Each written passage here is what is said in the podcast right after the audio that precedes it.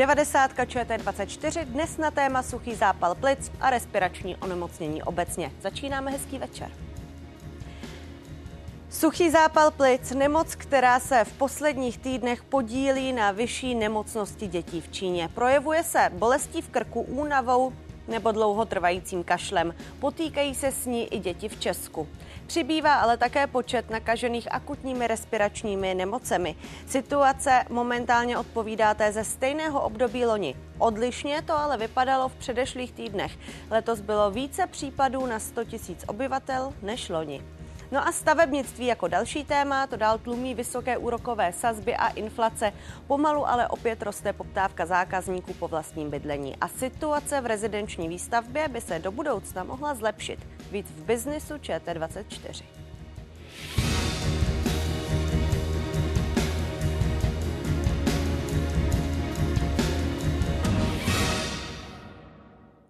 Případů zápalu plic, který způsobuje bakterie Mycoplasma pneumonie, jsou v Česku jenom desítky. Nemocnost je podobná jako v předchozích letech. Epidemiologové situaci ale víc sledují kvůli prudkému nárůstu počtu nemocných v Číně a některých evropských zemích.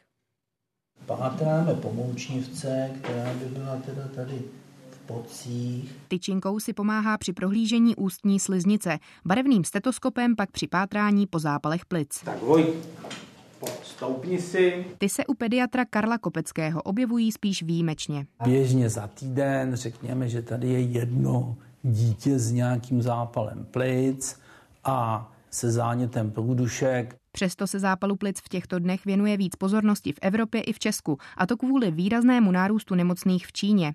Bakterie, která nemoc způsobuje, se v tuzemsku objevuje běžně. Nemáme pacientů víc než jiné roky, přichází ale sezona, takže pacienti samozřejmě s pneumonií jsou. Vánoce, leden to bude, budou bohužel žně. Na nemoc bakteriálního původu zabírají tzv. makrolidová antibiotika. Podle ministerstva by jich v lékárnách mělo být dost. Máme v této chvíli dostatečnou zásobu a to v řádu měsíců. To znamená, i kdyby došlo k nějakému významnému navýšení spotřeby, nemusí se nikdo obávat, jako že by tento typ antibiotik nebyl dostupný. Počty dětí se zápalem plic se zatím nijak výrazně nezvýšily ani v této pražské ordinaci. V posledních týdnech ale přibylo pacientů s akutními respiračními infekcemi, a to zhruba o 20% Akutní respirační infekce nám narůstají o 9% od minulého týdne.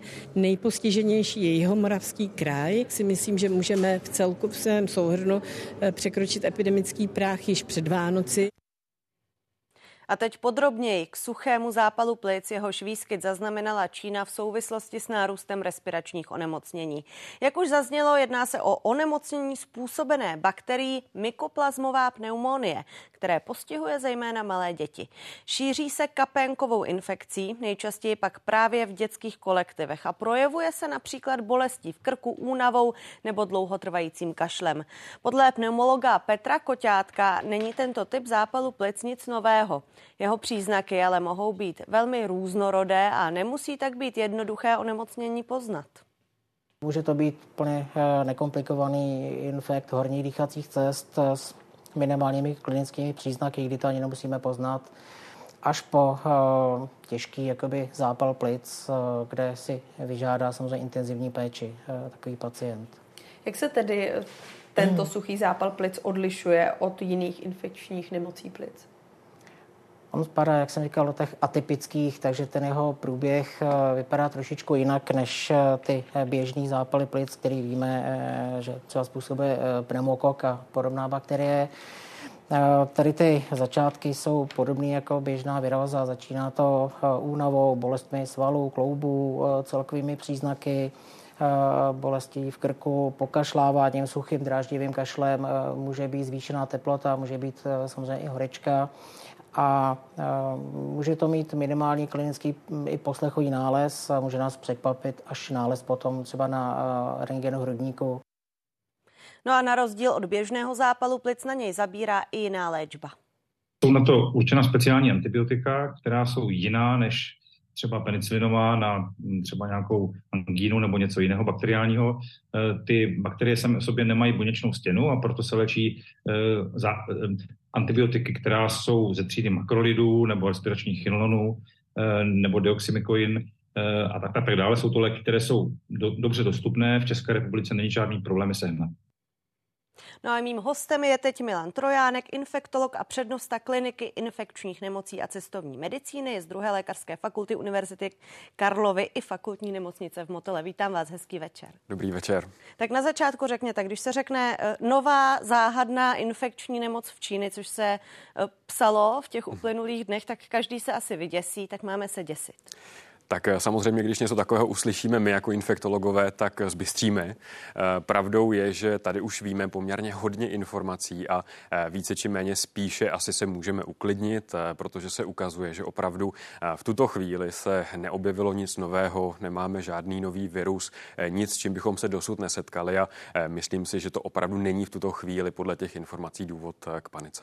Mluví se s tou nemocí hlavně v souvislosti s dětmi, i proto možná divačka Jana píše, jak moc je zápal plic pro pro děti nebezpečná nemoc a jestli končí s touto nemocí děti často v nemocnici nebo to spíše zvládnou v domácím léčení. Tak ono hodně závisí na tom, jak, jak probíhá to onemocnění. Asi kdybychom paušálně řekli, že úplně každé dítě se zápalem plic skončí v nemocnici, tak to určitě nebude pravda, protože řada pediatrů se dokáže velmi dobře postarat o to dítě s tím mírnějším nebo dokonce i středně závažným průběhem v té ambulantní sféře. Takže závisí na vyvolávajícím činiteli, jaký je ten původce toho onemocnění, na tom, jak to dítě je staré, případně jestli se léčí s nějakým závažným onemocněním. A určitě není pravda, že by každé dítě muselo skončit na kapačkách v nemocnici a eh, řada z nich je určitě odléčena bezpečně v ambulantní sféře. My jsme viděli na začátku té reportáže vlastně miminko, asi ani ne roční dítě, tak které děti to postihuje nejvíc, jsou nejohroženější, s čím se nejčastěji setkáváte? Hmm. Ono, když se bavíme o té mykoplazmě, což je teda ten původce toho takzvaného čínského zápalu plic, jak se o něm teď hovoří, eh, tak toto je onemocnění spíše dětí o něco vyššího věku, spíše mladší školní věk, případně školní věk a adolescenti. A u těchto dětí nebo řekněme mladých dospělých to nemocení probíhá překvapivě relativně mírně. Ono víme, že ty komplikace nastávají ve velmi malém procentu případů. U řady osob dokonce může proběhnout zcela asymptomaticky a ti pacienti, kteří skončí v nemocnici, tak to bude opravdu taková ta špička toho pomysleného ledovce, opravdu ten vrchol a naprostá většina těch dětí nebo těch mladých dospělých prostě zůstane v té ambulantní sféře. A je pravda, že to je asi něco, to je zkušenost podobná třeba i z té České republiky. My když máme respirační sezónu, tak víme, že naprostá většina toho dět, těch pacientů dětského věku eh, tak prostě bude léčena ambulantně a pouze u malého procenta eh, se objeví třeba zápal plic nebo komplikovaný zápal plic, pro který by muselo skončit to dítě eh, v nemocnici. Říkáte školní věk, to znamená děti, které se setkávají v kolektivech. Chápu to správně. Přesně tak. Tady musíme říci, že pro nás je i zajímavé to, že opravdu takovým tím hlavním driverem eh, těch eh, virových respiračních nebo obecně respiračních infekcí, eh, tak jsou právě děti a od nich právě se následně nakazí i dospělí. Takže když se třeba podíváme na epidemiologické křivky, jak se nám šíří chřipka, tak vždycky nejprve jsou postiženy ty děti ve školách, ve školních kolektivech a pak se to následně ta infekce přesouvá do toho dospělého věku. Můžou tomu děti, respektive rodiče a děti nějakým způsobem předcházet, protože přece jenom asi je to mnohem těžší než u dospělých. My asi jsme schopni nosit trošku neprskat na sebe, tedy někteří z nás. ale, ale u těch dětí je to složitější. Je to poměrně komplikované. Já si myslím, že v tom dospělém věku se stává běžné, že když někdo má opravdu běžnou nemoc nachlazení a z nějakého důvodu musí do práce, tak se vezme prostě respirátor, aby třeba neohrozil kolegu a podobně, nebo zůstane na home office doma, ale v tom dětském věku to je opravdu téměř někdy nemožné, protože ti děti opravdu stůňou, stůňou často. A tady musím říct, že pouze můžeme využít toho, že u některých infekcí jsme schopni zabránit očkováním. Tady určitě určitě teda bych podpořil očkování třeba proti pneumokokům, což jsou jedni z těch původců zápalu plic. No a to, o čem se hodně hovoří v zahraničí, ale u nás to příliš není akceptováno mezi rodiči, byť si myslíme, že by to asi bylo ke zvážení, tak je třeba i právě to očkování proti chřipce v dětském věku. Zodpověděl jste dotaz Elišky, která se přesně na to ptala, jestli to pomůže, takže odpovídáme ano, pomůže, když jsou děti očkované proti pneumokoku i chřipce. Máme tady ale ještě jeden dotaz od Jirky V, který píše, ovlivnilo období covidu současnost v tom, že děti mají slabší imunitu a snáze jsou nemocné. Přeci jen byly dlouho doma a jejich imunitní systém to nejspíše pocítil. Mm-hmm. Ono tady bych neřekl, že to je úplně o tom, že bychom nějak ohrozili jejich imunitní systém a imunitu. Ten jistě funguje dobře, ale mně se moc líbí termín imunitní dluh, že vlastně my jsme se nesetkávali s těmi běžnými respiračními původci. Víme, že třeba ta imunita proti ním je krátkodobá, no a díky tomu, že prostě tady byl dva, dva roky prostě ten, ta, ta pauza, tak prostě třeba minulá respirační sezóna byla v Čechách opravdu hodně výživná, kdy víme, že těch pacientů bylo hodně. A to je vlastně to, co se odehrává teď v té Číně. Oni opravdu rozvolnili až poměrně hodně pozdě, no a teď mají vlastně přehlcené nemocnice, protože prostě tam stůňou děti nejen s tou mykoplazmou, ale třeba i právě s chřipkou nebo s RSV a s jinými respiračními viry, se kterými my jsme se setkávali vlastně v tom minulém roce. No a teď jak se to léčí? Tedy pokud se budeme bavit zrovna o tomto typu zápalu plic. Tak eh, tady v tom případě, pokud opravdu víme, že ten pacient bude probíhat nebo že ten průběh bude komplikovaný, že se prokáže opravdu ten zápal plic, eh, tak eh, se používají antibiotika. My máme k dispozici nebo dají se použít dva typy v dětském věku, případně podle, podle věku toho dítěte. Jsou to právě makrolidy a případně doxycyklín. S tím, že tato antibiotika jsou dobře dostupná.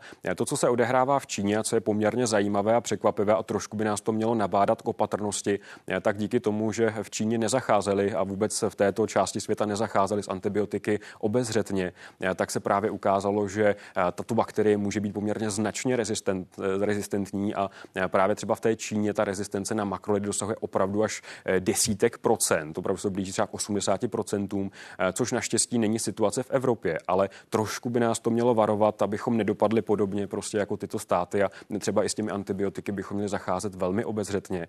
A v té respirační sezóně víme, že naprosto dominantní jsou viry, které bychom vlastně antibiotiky léčit neměli, nebo ty infekce, které jsou jimi vyvolány. No a my si přidáme ještě nějaké základní informace. Suchý zápal plic se jako první začal šířit v Číně. Tamní úřady poprvé informovali o nárůstu respiračních onemocnění 13. listopadu. No a pár dní na to poslala zemi oficiální žádost Světová zdravotnická organizace, která se dožadovala podrobnějších informací o nárůstu onemocnění a také o ohniscích zápalů plic u dětí. Čína na to reagovala vyjádřením, že neodhalila žádný nový patogen a že jde pouze o obecný nárůst počtu případů. Obecně lze říci, že mezi lidmi s respiračními infekcemi, zejména dětmi, je naprostá většina s mírným průběhem onemocnění. Hlavními příznaky jsou infekce horních cest dýchacích. Co se týče zápalu plic, zvláště těžký zápal plic je vzácný. To znamená, není třeba být nervózní. I když některé děti mají těžký průběh onemocnění, kombinovaná léčba tradiční čínské medicíny a západní medicíny na to může dobře reagovat. Většina dětí je po uzdravení v dobrém stavu. No a o den později Čína oznámila sérii opatření, která mají bránit dalšímu šíření respiračních nemocí. Například měření teploty přijíždějících do země a také přísnější prevence ve školách a domovech pro seniory. Čínské ministerstvo zdravotnictví následně vyzvalo místní úřady, aby zvýšili počet klinik pro pacienty s horečkou. Média a také na sociálních sítích se šíří záběry z přeplněných zařízení. Výsledky testů mého dítěte vyšly pozitivní na mykoplazmatickou pneumonii i chřipku. Myslím, že její stav je poměrně komplikovaný. Její otec čekal v nemocnici na výsledky. Poté, co je dostal, mi řekl, že je stále dalších 200 pacientů před nimi. Na konci listopadu pak náměstek českého ministra zdravotnictví informoval o výskytu jednotek případů stejného typu onemocnění jako v Číně, také v Evropě. Bakterie se ale v Evropě vyskytuje běžně. Jde o respirační patogen, který způsobuje příznaky podobné viróze. A my v našem rozhovoru pokračujeme, protože Milan Trojánek je stále mým hostem, tak zaznělo tam, že nebo zazněly tam, jaké jsou příznaky, ale možná to pojďme ještě zopakovat a hlavně říct, jestli vůbec by mě mělo zajímat, jestli ta moje respirační nemoc je zrovna tohle, zrovna ten suchý zápal plic, jestli je tam ta léčba jiná, jestli je důležité zkrátka to vědět. Mm-hmm. To je velmi dobrý dotaz. Já si myslím, že pokud to onemocnění, to respirační onemocnění eh, proběhne krátce, eh, bez toho, aniž by, pokud ten člověk prostě se uzdraví v řádech dnů, tak si myslím, že to ani potřeba jako vědět není. Eh, protože ta běžná infekce horních se dýchacích, pokud by to byl třeba pouze zánět nosohotanu vyvolaný touto bakterií, tak opravdu nevyžaduje antibiotickou terapii. A myslím si, že ten důvod pro návštěvu lékaře by měl být pouze pokud by ty příznaky toho onemocnění neustupovaly po nějaké delší delší době, pokud by ten člověk měl opravdu přetrvávající horečku, nebo pokud by se ty obtíže zhoršovaly. Takže nemyslím si, že úplně nezbytně hned, když začnu kašlat a mít teplotu, takže musím mít do nemocnice, aby mi udělali výtěr PCR na to, jestli mám nebo nemám mykoplazmovou infekci. Nám to nepomůže a tomu pacientovi také ne. Jenom pro zajímavost, my jsme měli sérii kazuistik pacientů, kteří právě měli tu mykoplazmovou pneumonii a u těchto pacientů my jsme zahajovali léčbu, která je doporučována na zápal plic a která běžně jaksi není zahájena cíleně na toto agens a naprostá většina těch pacientů se uzdravila i bez toho, aniž by dostala tu cílenou terapii. Takže opravdu ta infekce je u naprostého, naprosté většiny těch pacientů relativně mírně probíhající a dokonce má i svůj určitý samouzdravný potenciál. Takže myslím si, že úplně nemusíme hned eh, utíkat za, za lékařem, eh, když máme rýmu a kašel. Taky jsme říkali, že v Číně už zavádějí eh, různá preventivní opatření v domovech pro seniory. Tak je třeba něco takového na místě. Mluvili jsme o tom, že nejohroženější jsou tedy děti, že nejčastěji tuto nemoc chytnou a prodělávají. Ale co právě seniori? Tak eh, tady spíše problém obecně té respirační sezóny. Eh, oni určitě budou ohroženi eh, zejména těmi běžnými patogeny, jako je třeba chřipka nebo právě ty pneumokokové infekce. To znamená, opravdu je potřeba monitorovat ten vývoj té sezóny, té situace a kdybychom se dostali k nějakým epidemickým hodnotám, tak samozřejmě, nebo kdyby prostě byly nějaké lokální epidemie v těch domovech seniorů, tak pak je to o tom, aby se zavedly konkrétní opatření na tom konkrétním místě. Ale možná bych řekl, že pro toho tradičního seniora seniora, eh, jak se o něm bavíme, tak možná větší riziko eh, bude třeba právě ta běžná v úvozovkách chřipka, případně covid a, eh, nebo právě ty nasedající bakteriální klasické infekce, jako třeba ten pneumokok. Té nemoci se někde říká walking pneumonia, chodící zápal plic, kdybych to měla přerošit, pře- přeložit nějak otrocky. Proč ale? Eh, je, je to velmi výstižný pojem. Ono více či méně nám to přesně říká, eh, jak vnímáme tu nemoc i my. Na rozdíl toho klasického zápalu plic, který je vyvolán těmi bakteriemi, které jsme zmiňovali, eh, tak opravdu tady ten průběh je relativně mírný. A my, když učíme třeba studenty medicíny, tak právě jim říkáme, že u těchto pacientů jsme často překvapení, protože ten pacient nemá úplně nějaké závažné projevy, nemá ani třeba poslechový nález. A pak, když uděláme rentgen srdce plíce, tak jsme překvapení, že ten pacient má právě zápal plic. Takže to vystihuje velmi dobře, že ta infekce probíhá relativně mírně. Takže když to řeknu jednoduše, když padnu, tak to eh, asi nebude tahle nemoc. Eh, tak úplně to nedokážeme takto zjednodušit, ale je pravda, že to je přesně pak ten moment, kdy bychom měli nějakým způsobem toho pacienta vyšetřit, eh, uvést a provést ta vyšetření a případně zahájit léčbu. No ale co když budu mít tento typ zápalu plic a do toho třeba ještě covid? Co tyhle kombinace během zimy, jak moc tohle je nebezpečné? To je asi něco, co úplně přesně nevíme. Myslím si, že nemáme prostě studii nebo ne, nemáme data, eh, která by nám jednoznačně řekly, že eh, když se skombinuje prostě více do těch infekcí najednou, že ten pacient musí mít dramaticky závažnější průběh. Určitě, určitě je to něco, co bychom měli sledovat a eh, proto třeba i vyšetřujeme u těch pacientů celý ten panel těch respiračních infekcí, nezaměřujeme se pouze na, ten, na to jedno agens. A samozřejmě, pokud bychom věděli, že ten pacient má třeba koinfekci, třeba s tím virem chřipky, tak bychom určitě zahájili tu léčbu i třeba vůči právě té chřipce. Takže zase opakujeme očkovat se, očkovat se. Píše nám ještě divačka Majka, tedy jestli je tento zápal plic v Číně v něčem nebezpečnější než klasický zápal plic. My jsme říkali, že závažnější onemocnění to tedy není, že spíše ty příznaky mohou být mírnější, ale jsou tam třeba nějaká rizika jiná? Mm-hmm. Eh, tak eh, přestože opravdu eh, tato infekce je relativně mírná, ona má své specifické komplikace. Velmi vzácně, ale přesto se může třeba objevit rozpad červených krvinek u těch pacientů. Je to komplikace, která se dá léčit, ale je taková tradičně spojovaná právě s touto infekcí. Vzácně to může být postižení i centrálního nervového systému, což je opravdu vzácné, ale přesto případně svalů, anebo se může vyskytnout velmi zvláštní typ vyrážky u těchto pacientů, který je třeba někdy potřeba léčit pak i kortikoidy.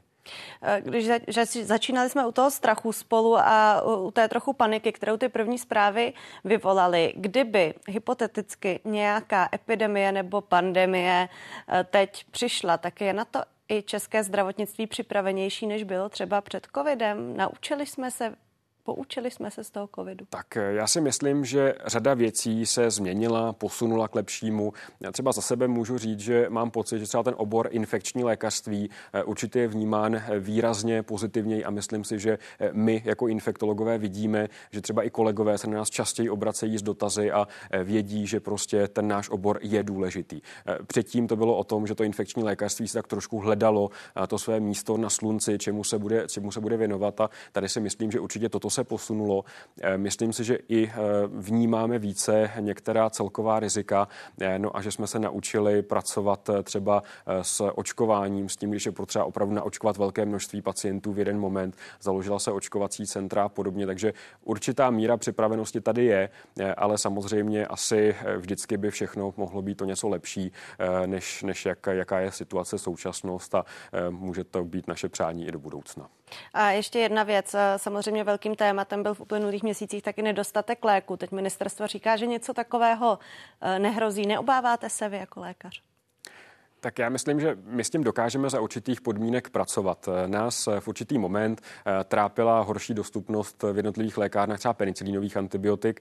Eh, co se týká tady tohoto zápalu plic, potřebujeme doxycyklín. Eh, v tuto chvíli já konkrétně nedostatek léčiv nebo antibiotik nepocituji, ale rovnou říkám, že pracuji ve velké fakultní nemocnici. Ta situace prostě může být asi regionálně odlišná. Říká Milan Trojánek, infektolog a přednosta kliniky infekčních nemocí a cestovní medicíny, který byl naším prvním hostem. Moc vám za to děkuji i za to, že jste odpověděl na divácké dotazy. Hezký večer. Děkuji za pozvání. Nasledanou. Graf za mnou, ten teď ukazuje vývoj počtu hlášených případů akutních respiračních onemocnění v Česku a to na 100 tisíc obyvatel. Červená spojnice značí, že v posledních týdnech případů přibývá. Světle modré pole na grafu znázorňuje očekávaný počet nemocných podle hygieniků. Vidíme, že se vývoj dostal nad tuto hranici. Stále ale nepřekonal epidemický práh. Když do grafu přidáme situaci přesně před rokem, to je oranžová linka, tak vidíme, že loni touto dobou byla situace stejná. Rozdíl je v předchozích týdnech. Letos bylo více případů na 100 tisíc obyvatel než loni. Naším dalším hostem je Martina Koziar Vašáková, přednostka pneumologické kliniky první lékařské fakulty fakultní Tomajorovy nemocnice. Hezký večer i vám. Hezký večer. Eh, paní doktorko, jaká je teď situace u vás na klinice? Eh, je tam nějaký případ onoho suchého zápalu plic v současné době? No, eh, já nevím, jestli je úplně správné tomu říkat takzvaně suchý zápal plic. Je to pravděpodobně to, co se vyskytuje v Číně pneumonie způsobená takzvanými mykoplazmaty, což jsou atypická agens, atypické bakterie a vyskytují se eh, vlastně docela četně i během jiných období, eh, kdy se vyskytují častěji respirační nákazy.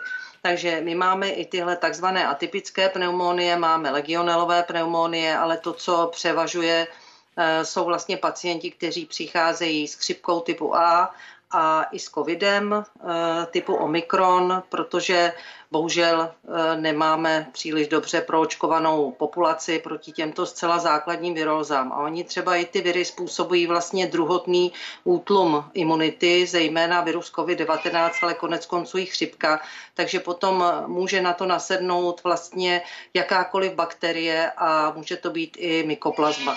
Té Číně je to pravděpodobně způsobeno ten nárůst těch atypických pneumonií, atypických zápalů plic tím, že eh, vlastně měli dlouho lockdowny, dlouho uzavřenou společnost, takže eh, vlastně ta populace nebyla zvyklá na respirační nákazy a lidé si nevytvářeli přirozenou cestou imunitu eh, proti těmto respiračním onemocním, jakýmkoliv. Prostě slizniční imunita prostě proti řadě původců virových nákaz i bakteriálních nákaz byla značně oslabena. Takže teď prostě tak jako ale konec konců my sklízejí daň na to, za to, že jsme se nevystavovali infekčním onemocněním a v případě České republiky je to i tím, že opět tristní nedoočkovanost proti základním preventabilním nákazám, jako je COVID-19 a chřipka. No, říkáte, že jsme se tomu trošku vlastně vystavili sami, že jsme si trošku poničili tu imunitu. Co to ale znamená teď? Máme tedy podle těch doporučení nosit roušky při každém drobném nachlazení, nebo naopak se snažit tu imunitu si nějakým způsobem vybudovat? Jak to tedy máme dělat? To jsem právě naprosto neřekla, aby jsme nosili při každé viroze respirátor. Za mě je zcela zásadní samozřejmě nosit respirátor, pokud eh, mám nemoc a ohrozil bych někoho jiného, ale co je zcela zásadní, že se musíme očkovat proti těm preventabilním nemocem. Eh, třeba velmi zajímavá je studie z Velké Británie, to je nejen studie, ale už je to prostě i epidemiologie, doporučený postup, kdy vlastně očkují předškolní a školní populaci dětí eh, ve školách proti chřipce, eh, proti chřipkové proti chřipkovému viru s tím, že to je prostě upravená vakcína pro děti, která zároveň zvyšuje imunitu i proti ostatním respiračním nemocem. Takže nejen, že snížili nemocnost ve školách o 70%, ale dokázali snížit nemocnost i v celkové populaci.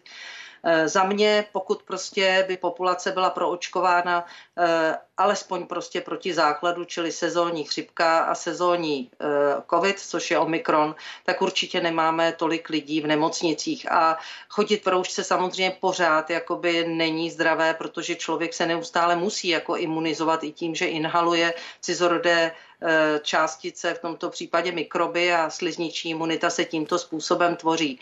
Eh, nicméně základ je eh, to očkování, prostě preventovat ty nemoci, které mohu a ne prostě chodit celoročně v respirátoru. Vy jste úplně v úvodu našeho rozhovoru zmiňovala, že je to atypická bakterie. Několikrát jste použila to slovo. V čem je atypická? No, já jsem to právě na začátku řekla správně, že je to takzvaný atypický původce a způsobuje takzvané atypické pneumonie. Ono na tom de facto není nic atypického, on je to mm, takový dost nešťastný název. Jenom to prostě není e, bakterie typu streptokoka, pneumokoka. Jsou to bakterie, které e, se množí e, ve vnitru buněk. Je na ně potřeba trošku jiná imunitní odpověď a způsobují vlastně ne takové jakoby velké stíny na plicích, ale obou straně vlastně takové jemné zastření, které kolikrát ani není moc dobře vidět v úvodu a ti lidé mají eh, k tomu horečky, vysoké horečky, celkově jejich stav může být alterován, ale na těch plicích zpočátku není nic moc vidět. To, co popisují jako bílé plíce, potom už v té Číně, to už jsou pokročilé zápaly plic, kdy v podstatě dochází eh, k výplní plicních sklípků a ti nemocní mohou být i ohroženi na životě. Jinak prostě původce jako původce mykoplazma je poměrně častým původcem Eh, zápalů plic a my dokonce s tím třeba i počítáme, pokud nastavujeme eh, léčbu eh, závažnějších zápalů plic, takže používáme třeba dvojkombinace antibiotik, které pokryjí krom třeba těch běžných pneumokoků a zároveň i ty atypické původce, mykoplazmata, chlamídie třeba nebo legionely. Taky se zmiňuje často v médiích čínských, že ti nemocní mají a objevují se u nich takzvané plicní úzly. To je co? To je to, co jste teď popsala? Ne, plicní úzly to jsou zase jiné věci. Eh, plicní úzly znamená vlastně jiný útvar na tom rengenu, to není takové eh, homogenní zastření těch plic, ale jsou to uzlíky, které jsou vidět jako takové kuličky vlastně na tom eh, běžném snímku hrudníku a v podstatě ty mohou být způsobeny prostě vystupňovanou buněčnou odpovědí, případně to mohou být eh, abscesy, čili hnisavá ložiska těch plicí, ale to už spíš u těch uzlíků člověk předpokládá, že je tam eh, kombinovaný původce, čili nejen ta mykoplazma nebo nejen ten atypický bacil, ale přidají se k tomu třeba stafylokoky, které jsou častější u dětí nebo u lidí trpících cukrovkou, případně bakterie takzvané anaerobní, které se eh, množí za snížené přítomnosti, za snížené koncentrace kyslíku ve vzduchu a mohou vyvolat právě ty uzle v plicích, které mohou pak udělat i abscedující, čili rozpadové zápaly plic. My tady pořád zmiňujeme ty ohrožené skupiny. Co ale kuřáci? Jak ti zvládají všechny ty příznaky, ať už tohle zápalu plic, běžného zápalu plic, nebo třeba i covidu obecně? S čím vy se setkáváte v praxi?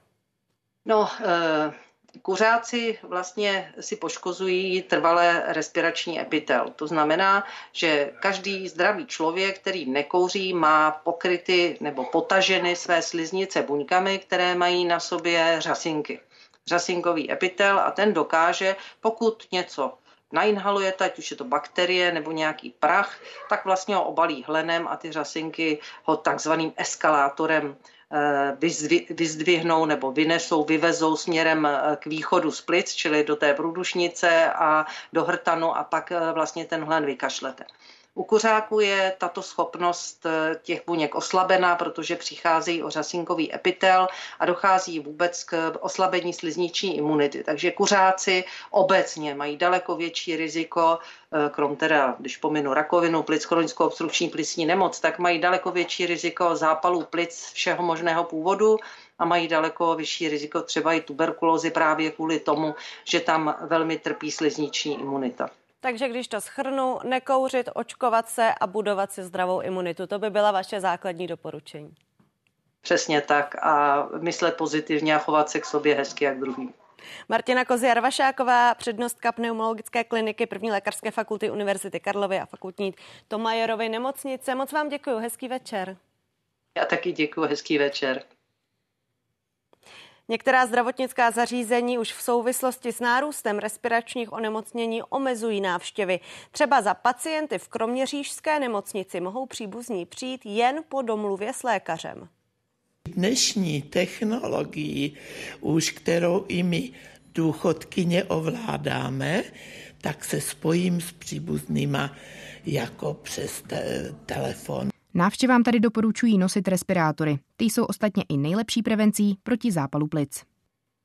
Jakub Dvořáček, náměstek ministra zdravotnictví, teď se mnou ve studiu. Hezký večer, vítám vás. Dobrý večer. Matěj se ptá, jak dobré máme informace o tom, jak je bakterie již rozšířena v Česku. A máme na mysli právě tu bakterii Mycoplasma pneumonie, předpokládám.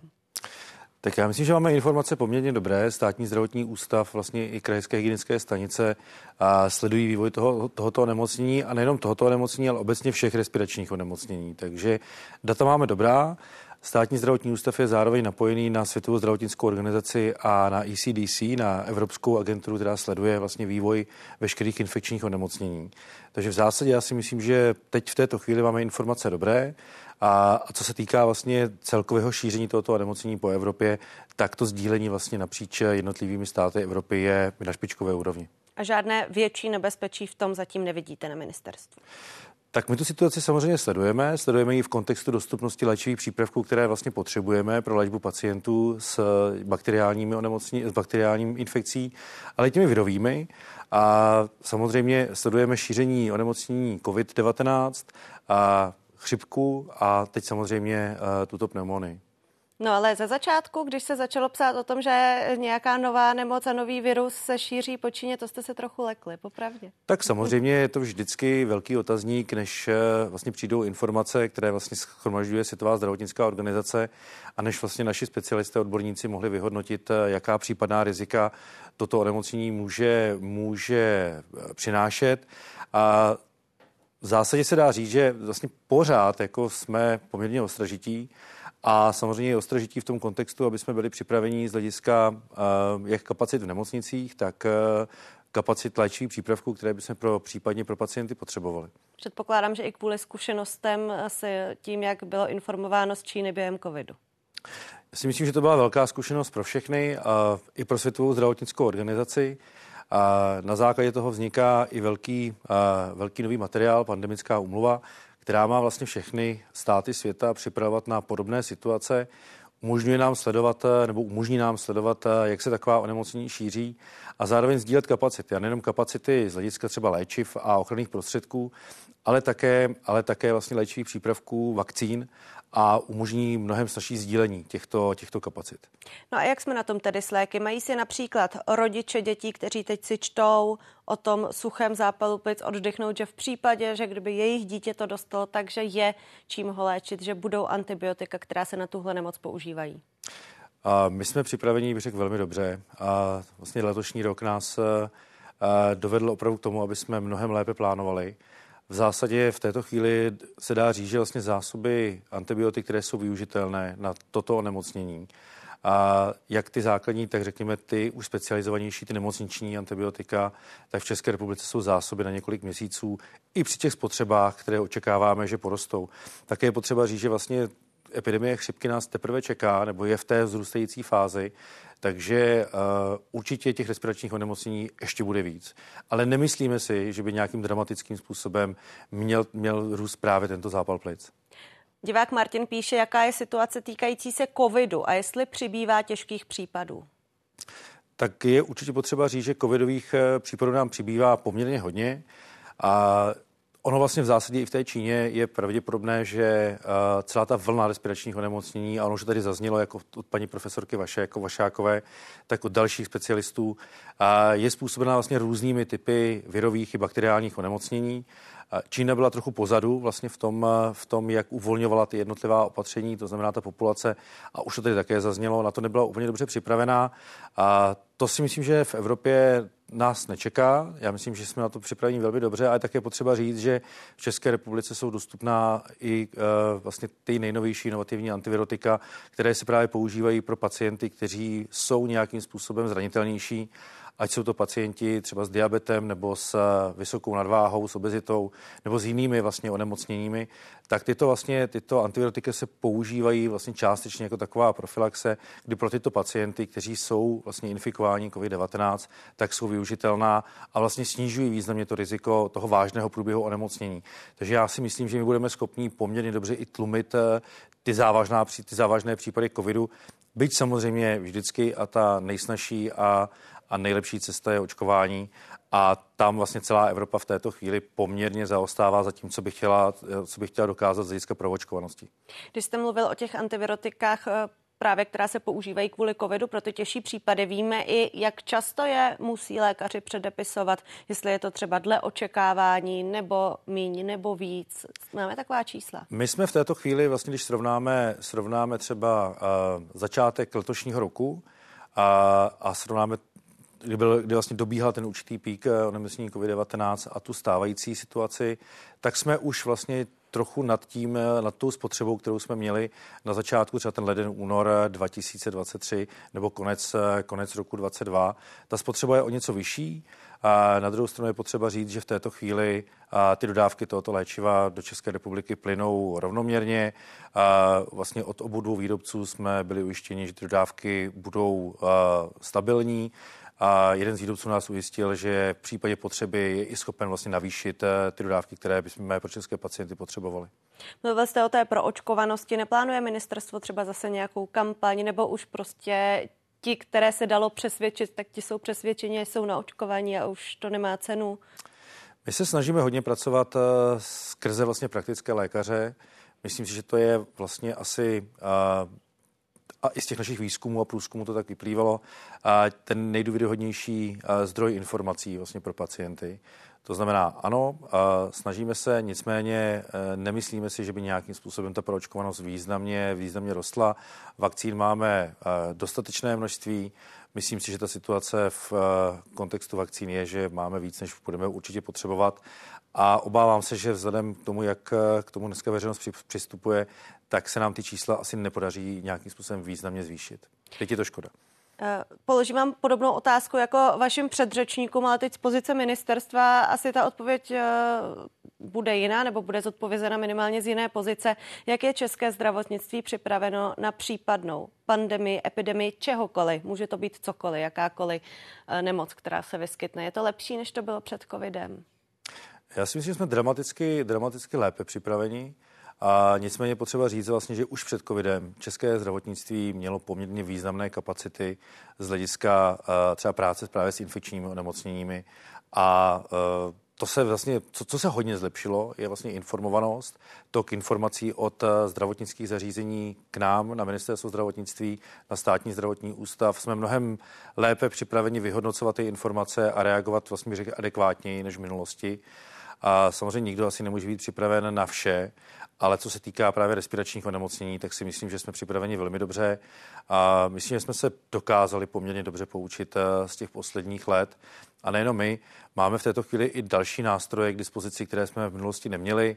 A jsou tady významně posílené pravomoci třeba Evropské lékové agentury, už změnované eh, vlastně agentury ECDC, která sleduje vlastně veškerý vývoj epidemií po Evropě a po světě. Zároveň máme novou agenturu nebo nový direktorát na úrovni Evropské komise, který vlastně nám je schopen pomoci v případě zajištění prostředků, které nám třeba by teoreticky mohly chybět. A Česká republika se zapojuje do všech vlastně mechanismů, které jsou dneska k dispozici. Zmínil bych vlastně i nový projekt, který tam běží a to je vlastně, vlastně zajištění a teď opravdu jakoby velmi uh, málo využívaných antibiotik na ty opravdu vysoce rezistentní bakterie, kdy vlastně ten direktorát HERA, který je tady vlastně pro ty, pro ty, pro ty emergentní situace ve zdravotnictví, tak teď e, spouští vlastně nový program, kde vlastně budou moc e, členské státy Evropské unie využít e, nový mechanismus pro tyto přípravky, které jsou většinou v těch státech zastoupeny velmi málo a nám to určitě významně zvýší dostupnost právě pro ty pacienty, na které už žádná jiná třeba antibiotika nezabírají. Jakub Dvořáček, náměstek ministra zdravotnictví, byl mým hostem. Děkuji za to. Hezký večer. Hezký večer, děkuji mnohokrát. O aktuální situaci počtu respiračních onemocnění v Česku mluvila na dnešním briefingu na ministerstvu zdravotnictví také šéfka státního zdravotního ústavu Barbara Macková. Tady jsou její slova a za chvíli už biznis. Hezký večer. V současnosti máme v oblasti akutních respiračních infekcí a chřipce podobných infekcí poněkud zvýšený, eh, zvýšenou nemocnost oproti jiným létům. Nicméně stále jsme nepřesáhli epidemické maximum a to ani v, souhrném, eh, v tomto souhrném eh, výkazu těch všech onemocnění. Přestože jsme zaznamenali nárůst akutních respiračních infekcí o 9% od minulého týdne, ta situace odpovídá poměrně eh, zřetelně i situaci v Evropské unii, respektive zemích spadajících pod ECDC. Eh, největší nejmocnost má Jihomoravský kraj. Nicméně pokud se podíváme na nejčastěji detekované patogeny, tak eh, virového původu především, tak nejčastěji detekovaným patogenům patří SARS koronavirus 2, posléze rinoviry, které nelze podceňovat, protože i u malých eh, dětí můžou způsobovat poměrně závažné bronchopneumonie a stejně tak viry parainfluenzy. Přesto se nám už poměrně častěji objevuje eh, záchyt a detekce virů chřipky typu AH1N1, takzvané pandemické chřipky, a eh, evidujeme eh, jediný záchyt viru chřipky typu B. V současné době můžeme říci, že chřipka přišla poněkud dříve než jiná léta, nicméně odpovídá to před epidemickým obdobím a nelze hovořit o tom, zdali bude epidemie již před Vánoci nebo až po Vánocích chřipky. Pokud se podíváme na situaci okolo mykoplazmy pneumonie, mykoplazma pneumonie je pravděpodobným původcem e, suchého zápalu plic, který evidujeme především v Číně, ale i v jiných zemích, tak vlastně v Čechách tuto infekci detekujeme v souvislosti s jakýmkoliv onemocněním velmi sporadicky. A to jak v nemocniční péči, tak v primární ambulantní péči. Ani v Jihomoravském kraji, kde máme e, dominující nemocnost, tak nemáme žádné navýšené detekce mykoplazmy pneumonie. Za nejvyšší de, nebo nejčastěji detekující e, laboratoře můžeme považovat nemocniční laboratoře fakultní nemocnice Motol a nemocnice na Bulovce, což jsou ovšem ohromné nemocnice s velkou spádovou oblastí, ale ani tam nepřesahujeme v období 40. až 48. kalendářního týdne více než 20 záchytů. Čili můžeme vidět, že se situace Eh, vlastně nevymyká jiným předchozím letům. Mykoplazmy pneumonie způsobují eh, ojedinělé epidemické vlny, nejčastěji v období 3 až 5 let. Jsou to oportunní patogeny, čili nespůsobují většinou závažné infekce a zvýšené, zvýšený počet závažných onemocnění můžeme dávat do souvislosti s jinými vlivy.